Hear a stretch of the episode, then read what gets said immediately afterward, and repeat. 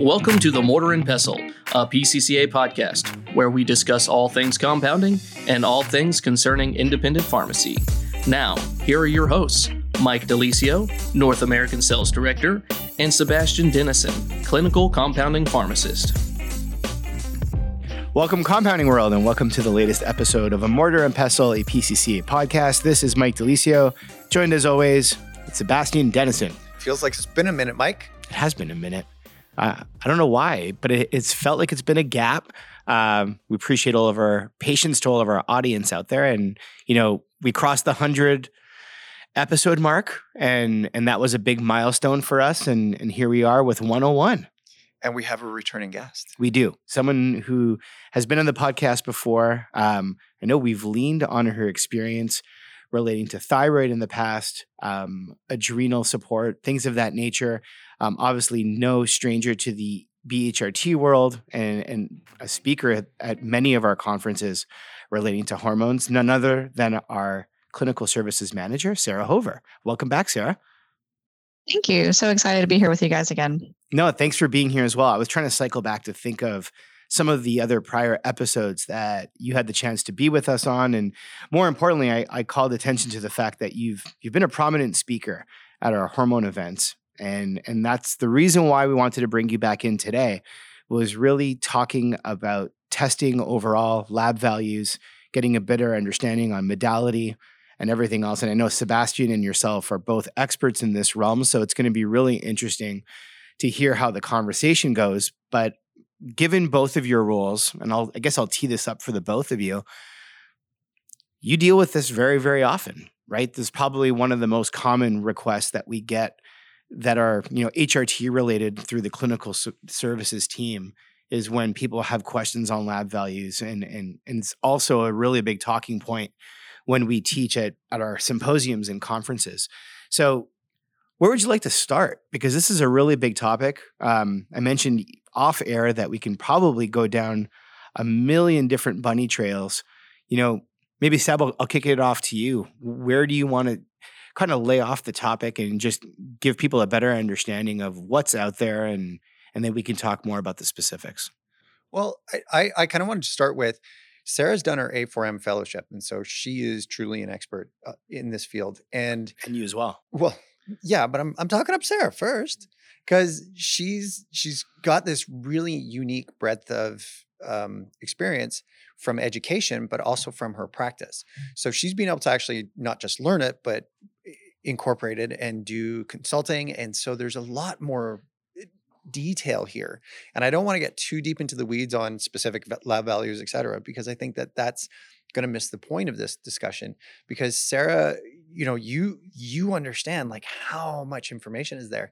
And so i kind of wanted mm-hmm. to say we're going to kind of stick more to the top three that we discuss and sort of a, a generalized perspective on it and and kind of push it back to sara in the sense of like where do you see it fitting in? Is it is kind of a bigger question of, of like how does testing fall into the clinical practice of hrt just very simply yeah, absolutely. So it's it's a combination of approaches.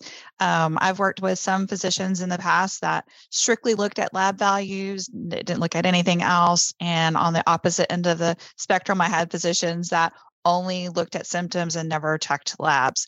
I really think the patient benefits the best when we marry those two. We need to know how the patient's feeling and look at their labs at the same time. And it's um, it's very complicated. It's not it's not super easy, and I I, I think that's um, why a lot of you know a lot of our members call into our team to to help have them have us help them out because it's um, it's a complex problem to figure out. And and really and truly, like you said, practitioners look at lab values and they're like, okay, well clearly there's there's a problem. Um, and fundamentally, I think this is where we run problems immediately. Is what what do we historically see practitioners using for their labs? Typically, they're looking at serum, and and you know it's it's the gold standard. It's how they were trained, and you know you think about you know any of the training that you had in pharmacy school. That's where we're most comfortable is what we learned. Um, it's a little scary when we start um, having to go outside that comfort zone and learn something different. Um, and you mentioned A4M when I would go to their conferences as I was doing my fellowship. I would have one practitioner talk about serum, the next one would talk about um, dried urine, and then the next one would talk about saliva. And you know, your head's just spinning when you come out of those meetings, trying to figure out what what you know which direction do I go.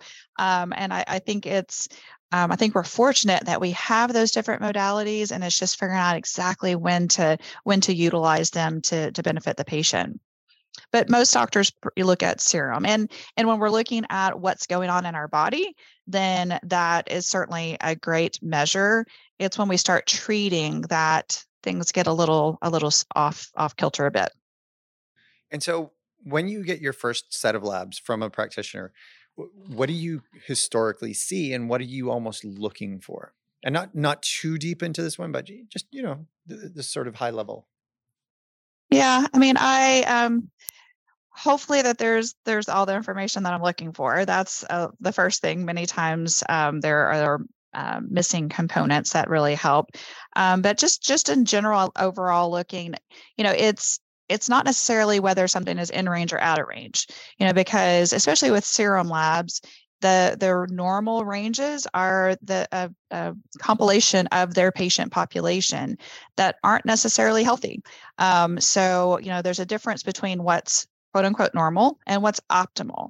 Um, I've had even friends and family like, oh no, my doctor said everything's everything's normal. And I look and I'm like, well, yeah, it's normal, but it's not necessarily ideal or optimal. And that's what I used to explain to my patients is I look at it through a little bit of a different lens to try to optimize their health. Because you know, out, outside of hormones, you know, there's many other things that you know we don't go from normal function to dysfunction overnight it's just slowly we slowly slip away and it's in that process that a lot of times we can make some impact and, and I guess that that is a really important piece is for a lot of these patients, they're showing up at the doctor's office or their uh, provider's office and saying, I feel terrible. And then they get back a result and they're like, well, you're within range. So there's nothing wrong. It, it's like, but I feel terrible. It's, it doesn't marry symptoms to numbers necessarily.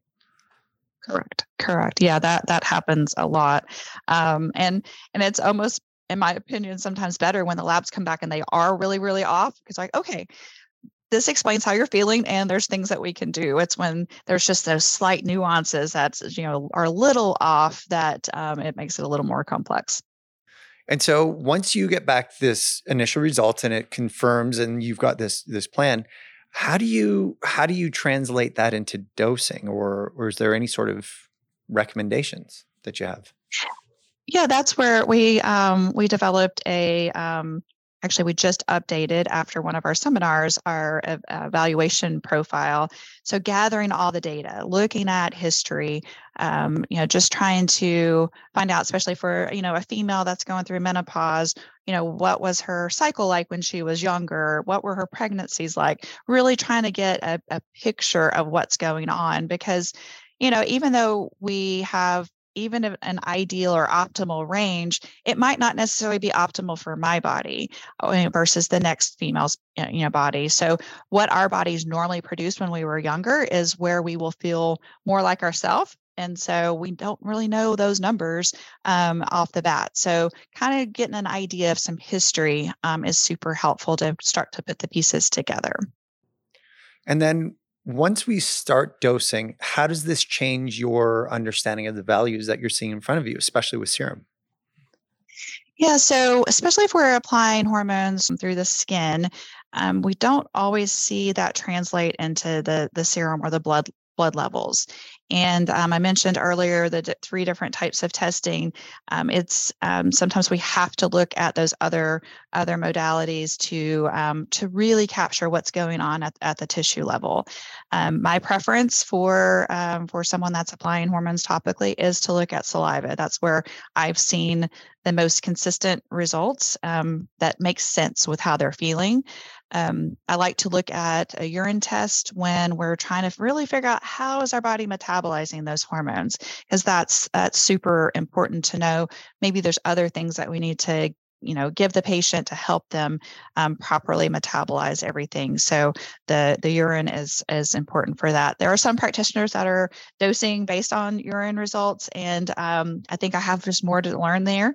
Um, the um, and that's that's the beauty of of what i've embarked on with his i basically specialize in women's health a little bit with men but primarily women is just it's a constant learning. I mean what i recommended you know three years ago five years ago it's different today because we're constantly learning new new things new information that um, is is helping us help patients um, even better. And now so once we start dosing and, and i guess the the bigger question is wh- why you said topical versus oral can you jump on that one a little bit because yeah absolutely learning this from short term and they're going to go find more education but they're like wait what what was that yeah. I mean, there are lots of commercial products out there, and a lot of patients do fine with, you know, all different delivery systems. My professional and personal preference is to only use estrogen through the skin. Um, when we um, take estrogen orally and any any of the dosage forms, um, the, what our body has to do to process that um, the the literature points me in the direction that that's not the direction we need to go um, just from those metabolites from it, taking it orally now again there are plenty of women that have taken oral estrogen for 20 plus years and you know swear by it. a lot of doctors um, prefer that just my professional opinion is i don't recommend oral estrogen and um, and there's a lot of literature that that um, kind of backs that up and and when you're looking at results, though, do you see it reflected differently if they're taking an oral dose versus a topical dose in in the serum results or versus the the saliva results? You definitely see a difference um, whether how the route of administration for your hormones um, and i think that's where sometimes we get um, get in trouble with with overdosing is you know like i said it's gold standard to look at serum so doctors are just that's their norm that's how they feel comfortable and so they're checking serum and they're not seeing it because after it goes through the skin it's going through capillary systems it's going through lymphatics it's getting to that target tissue it's not necessarily hanging out in the serum for very long. So, depending on when they dosed it last to when they test, can vary the results that you see. Um, but it, um, so I think sometimes they are like, oh well, your levels are low. Let me let me give you more, and so they keep increasing and increasing the dose. Um, symptoms of too much hormone, too much estrogen, is almost identical to not enough, and so then that that starts this vicious cycle of, well, I'm having hot flashes. Oh, your levels are low. Let's double your dose. Let's double your dose. And next thing you know, you're way higher than you need to be. And what's going on at the tissue level is different. And I think that this also plays into why urine can be a very powerful tool when dosing in both forms, because you can definitely see the active metabolites that are being pushed out and how it's being processed. Um, my understanding, and going back to your comments about oral estrogens as well as oral testosterone, the metabolites is telling me what the body how it's dealing with it and getting rid of it but more importantly is how effectively and what sort of problems may occur when you when you start looking at those metabolites and did you have any comments there about the some of the metabolites we see in urine? Because th- this is sort of a discussion point Right. No, ab- absolutely. And and there is there is data looking at specific estrogen metabolites and a, a ratio between there's quote unquote good metabolites versus bad metabolites. Um, there are some supplements that help us metabolize it to the good metabolites versus the bad metabolites, but sometimes just our makeup, like we just you know either either our diet or stress or other things going on, we're just um, just not um, metabolizing them the same way or we're poor methylators and we can't methylate the the estrogen so there's there's a whole variety of things that can be going on but it's i think it's important especially if we have any sort of um, family risk you know health history that um, we would be concerned with hormones i think doing a urine test just to kind of see what's going on is is helpful and I guess I guess the reason that I was asking that question is because now I'm going to kind of set up this question for you, um, and the answer. Um, how do you see the best way to test your patients, kind of from start to finish, and monitoring and dosing, and then sort of ongoing maintenance? Because we can't get into too many details, but you know, where do you see the, sort of the value of each one of those fitting in? Yeah, so I think if someone is still having, and again, sorry, going back to females, but if you're still having normal cycles, um, I think doing a serum test is fine just to kind of see what's going on, see what your norms are. Um, but once we kind of get through that perimenopause and get into menopause and we're, we're replacing hormones, then I like to do the, the saliva But as before we're getting started with that, I like to do the urine just to kind of see what is our metabolism like. Um, but as far as following the patient, I my preference is is with saliva. So, Mike, I'm going to get you to jump in here because I'm sure you have lots of questions about testing. Because we've talked about this with Bruce, we've talked about this with um, our kind of our own discussion just about testing and supplements and stuff. What are your thoughts? Like, what as a as someone who follows this, where do you kind of have sort of gaps in knowledge that you want to have a better understanding? Because I can ask different questions than you. No, I, I think I'm probably coming in as more of an observer and feeling as the patient. So I've I've heard so many discussions on lab values, modalities of testing, what's right, what's wrong, what's trending, what people are doing, what physicians are recommending. Is there a baseline value set? So like is it also under based on the assumption that some lab results are not complete that depending on where they're coming from sometimes it doesn't tell the full picture and that might just be a very basic question but um, how many times or more often than not is everyone getting a really full picture because i've seen even requests from certain labs that it's a full panel and then you get back incomplete results. So i'm just jumping in with a completely random question. So are there certain things that you're looking for to tell or paint that full picture? Yes, most of the time when I'm requesting labs, I will tell a patient or you know another practitioner if if the doctor's office just checks off a panel more than likely everything i'm going to want is not in that quote unquote panel. Um, and it, and it can vary from lab you know lab company to lab company as to what their their panels are but usually the things that i'm looking for are a little bit outside the box. Um, obviously the things in the panel are also very helpful but there, a lot of times there's little pieces outside of those panels that um, that i specifically want to look at and just to give an example thyroid um, thyroid is a good example of that because um, you know just a thyroid panel it's not going to look at t3 it's not going to look at reverse t3 it's not going to look at antibodies so usually there's a whole list of other things that i that i want to see um, most recently, I've had several members, you know, send in their lab results, and um, the doctor only checked for total estrogen, not estradiol, not estrone, just total estrogen, and um, that does not give us a full picture. And I, I relate it back to them and say that's like if they did a total cholesterol and didn't do HDL and LDL, your good and bad cholesterol doesn't really tell us anything. So many times there are gaps in the, in the labs and it just it takes a good patient to request those things um, or know those things to ask make sure or you know or a pharmacist to really hey hey doc i really need this this and this tested. Um, so it's it's it's a it's a team approach you know i think the patient the physician and the pharmacist all working together to help that patient but sometimes we have to ask for certain things. Wouldn't that be the same for men. And I think that's where Sebastian was alluding to Bruce. Bruce Biondo, member of our clinical services team, covered this in the same detail. You you constantly hear commentary from men's health that oh they checked my free testosterone or my total, and total testosterone is reported, and you're like yeah I'm at 850, but what does that mean if you don't feel great? Correct. So then going back to your commentary of managing or marrying the symptoms with other lab values that are probably not being presented.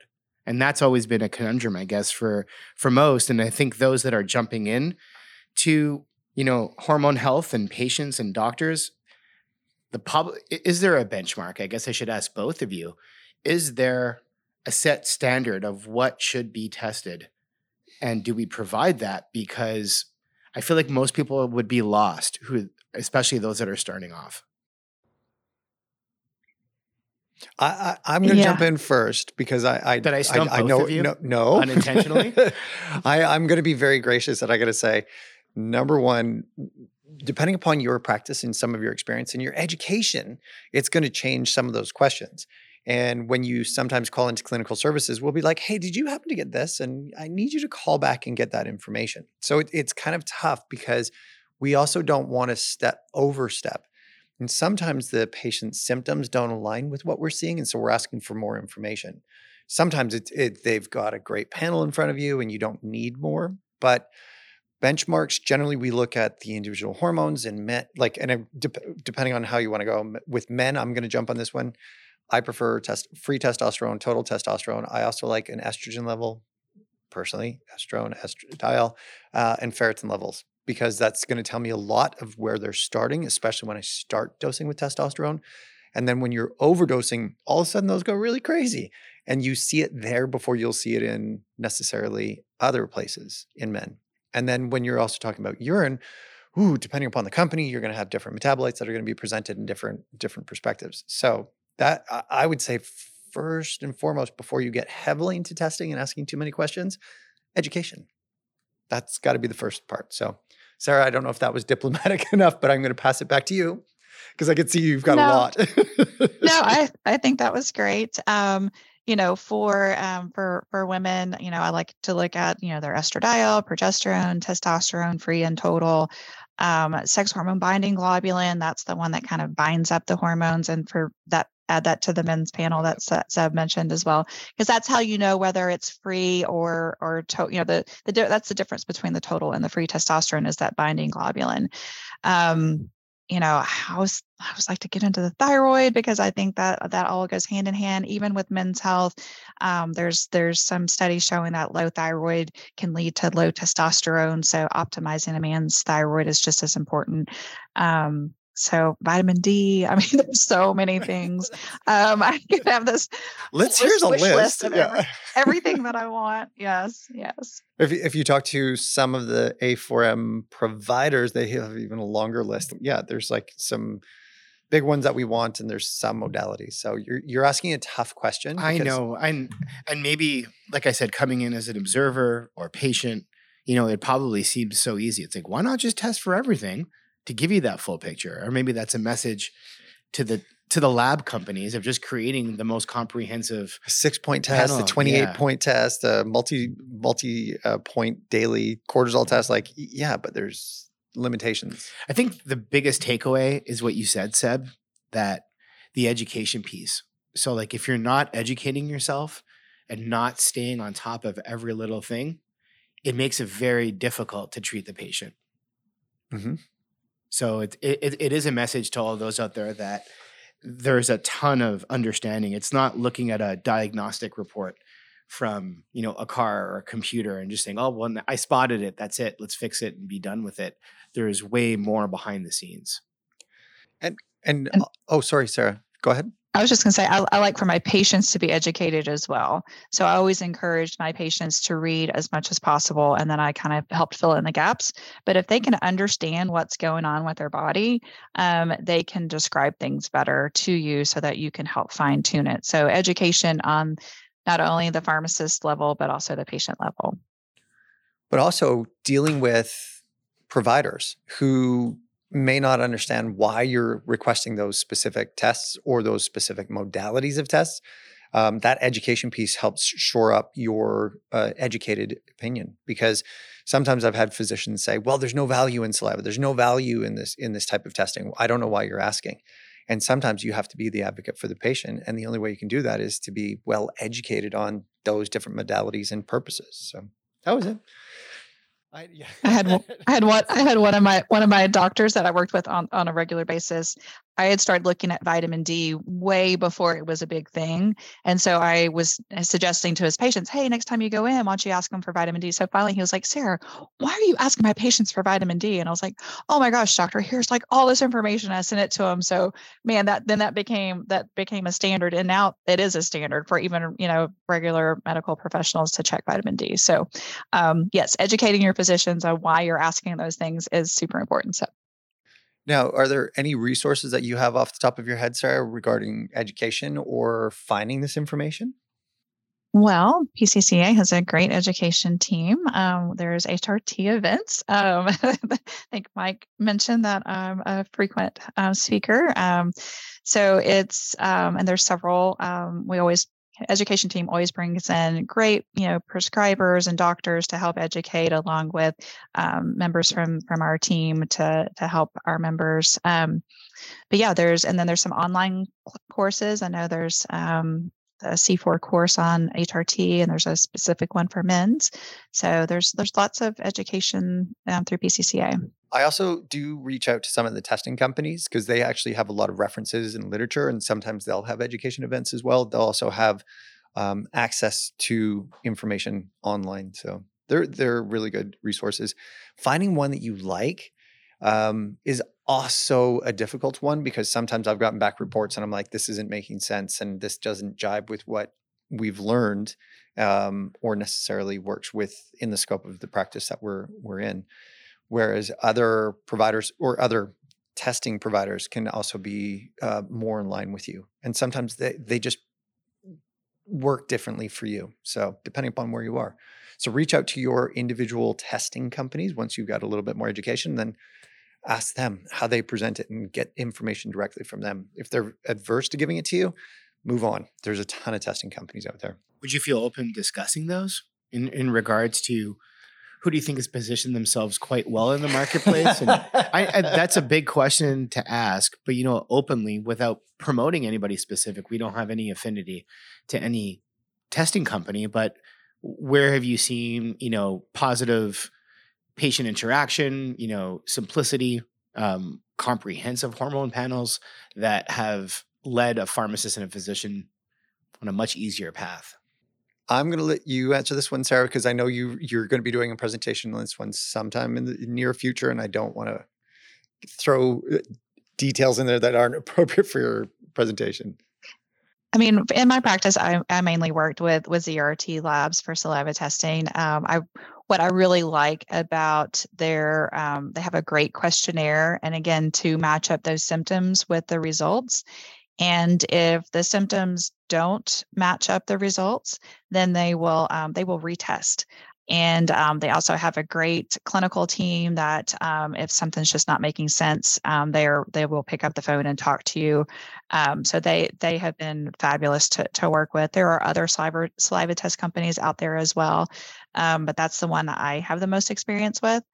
Um, what I'm also seeing a lot with the dried urine is the Dutch test, which is the dried urine total comprehensive hormone panel. And their report, reports are pretty um, in, um, inclusive and um, detailed. Uh, I'm still in the process of learning more about that. So um, there's another uh, member on my team, Renelle, has really dove into and attended many of their their lectures to learn more about that. So Renelle usually presents on the the dried urine testing, but I'm in the process of learning more. In Canada, Rocky Mountain Analytical is great. Uh, Dr. George Gillson out in Vancouver has got a really good urine uh, testing program as well. So those are a couple for you Canadian listeners. Uh, unfortunately, if you're beyond the borders of North America, I do not want to give any wrong information. So yeah, and w- the question was not meant to put you both on the spot and show you your favorite, but I think you know, putting myself in the listener's perspective, for those that are brand new looking to start like who should what they should be looking at and uh, it could be a, a, good opportunity to get them on a podcast one day as well um, Ooh, to, to share what they've seen and you know their experience in this field and i know with vegas hrt right around the corner or just past whatever that may be uh, the reality is uh, we'll, we'll definitely have deeper conversations and hopefully get some of them involved one day to add a bit more information and experience to the conversation too. And and by the way, I totally 100% agree with Sara. Thyroid testing for everyone. Why not? Getting a TSH, getting a free T3, free T4, um, reverse T3 if they're really stressed out. That's always good. That's usually to me, that's the check engine light. Back to your comment. The check engine light when it comes on, that's your thyroid. When it starts going dysfunctional, you know you've got lots of problems coming behind you, and you can see all your hormones just go chaotic from there. So, anyways, just a sidebar. Encouraging. Sara's like, let me talk about thyroid. I love thyroid. I think we've already done it, but not in that capacity. Yeah. But she's she we can see her face and she's just laughing away at us. So um, any other thoughts, Sara, about testing that you kind of want to want to cover off, or anything else that you want to add at this point? You know, I think just just the big brushstrokes of emphasizing that it's it's a a combination of how a patient is feeling along with their their labs. Um, we have to have to make sure we're looking at all of that. Um, asking the right questions of your patients. Um, was just looking over a report earlier that I'm going to call the member back after we get off this podcast, and um, the right question was on the form the patient didn't answer it correctly. So, um, really making sure that you're getting all the important information out of your patients um, is is critical, and I think that's where education, educating the the patients, is important. Um, I've talked to some members that really spend a lot of time, you know, with that education piece, and so figuring out how you can streamline that, um, since there's only one of you, um, to have you know be able to to be effective with your consultations um, i think trying to streamline some of your education because you have to educate your patients. And, I, and i'm going to kind of add a weird analogy um, it's like flying a plane. Having test results is like having airspeed and altitude and direction but it's not telling you anything about the the weather conditions of where you're going. It's not giving you any direction that you want to go and it's certainly not telling you about what's in front of you and with respect to the geography or topography. You're flying you're flying but that doesn't give you any context to where you want to go or what you want to do with that uh, position. So it is important to use multiple modalities and better education. There you go. That's it. Well you, i think you're both were uh, extremely knowledgeable on the topic and i have a feeling that a lot of our members who listen to this will probably reach out to clinical services to learn more specifically from the both of you. You know, you mentioned Renell, uh, another amazing expert that we have on our team. Mark, that, Nat, yeah, there's Bo, the list goes on Trish. and on. They're all awesome. Yeah, all of you, and I know a lot of the requests do come through post podcast. So, Sara, I really appreciate you jumping on and, and discussing this. It was a cool topic, something that we haven't really addressed in the last five years. Um, and it definitely adds a bit more depth and information without even attending an event. So it's it's kind of just learning some of the basics and, and some of the things that you have seen, not only having your own practice, but being a member of our team as well. Yep. Enjoy enjoyed the conversation. It's it's an important one and it's one dear to my heart. So thanks for asking me on. No, always a pleasure. Thanks for being here. Thank you, Seb. Woohoo! For all the information that you both bring in. I'm I'm I feel like I'm in a weird spot being with uh, two uh, two graduates from A4M uh, in functional medicine and and and all the and all the knowledge that you guys have been exposed to. So this is a weird one for me to kind of just hang back and and witness. But nevertheless, thank you both. And thanks to our audience for tuning in to this amazing episode. As always, don't forget to subscribe so that you never miss the upcoming episode. And, and last but not least, uh, follow us along on social media, whether that's LinkedIn, Twitter, Instagram, and Facebook. Until next time, this is Mike De Lisio, and thanks again for listening. Talk to you soon.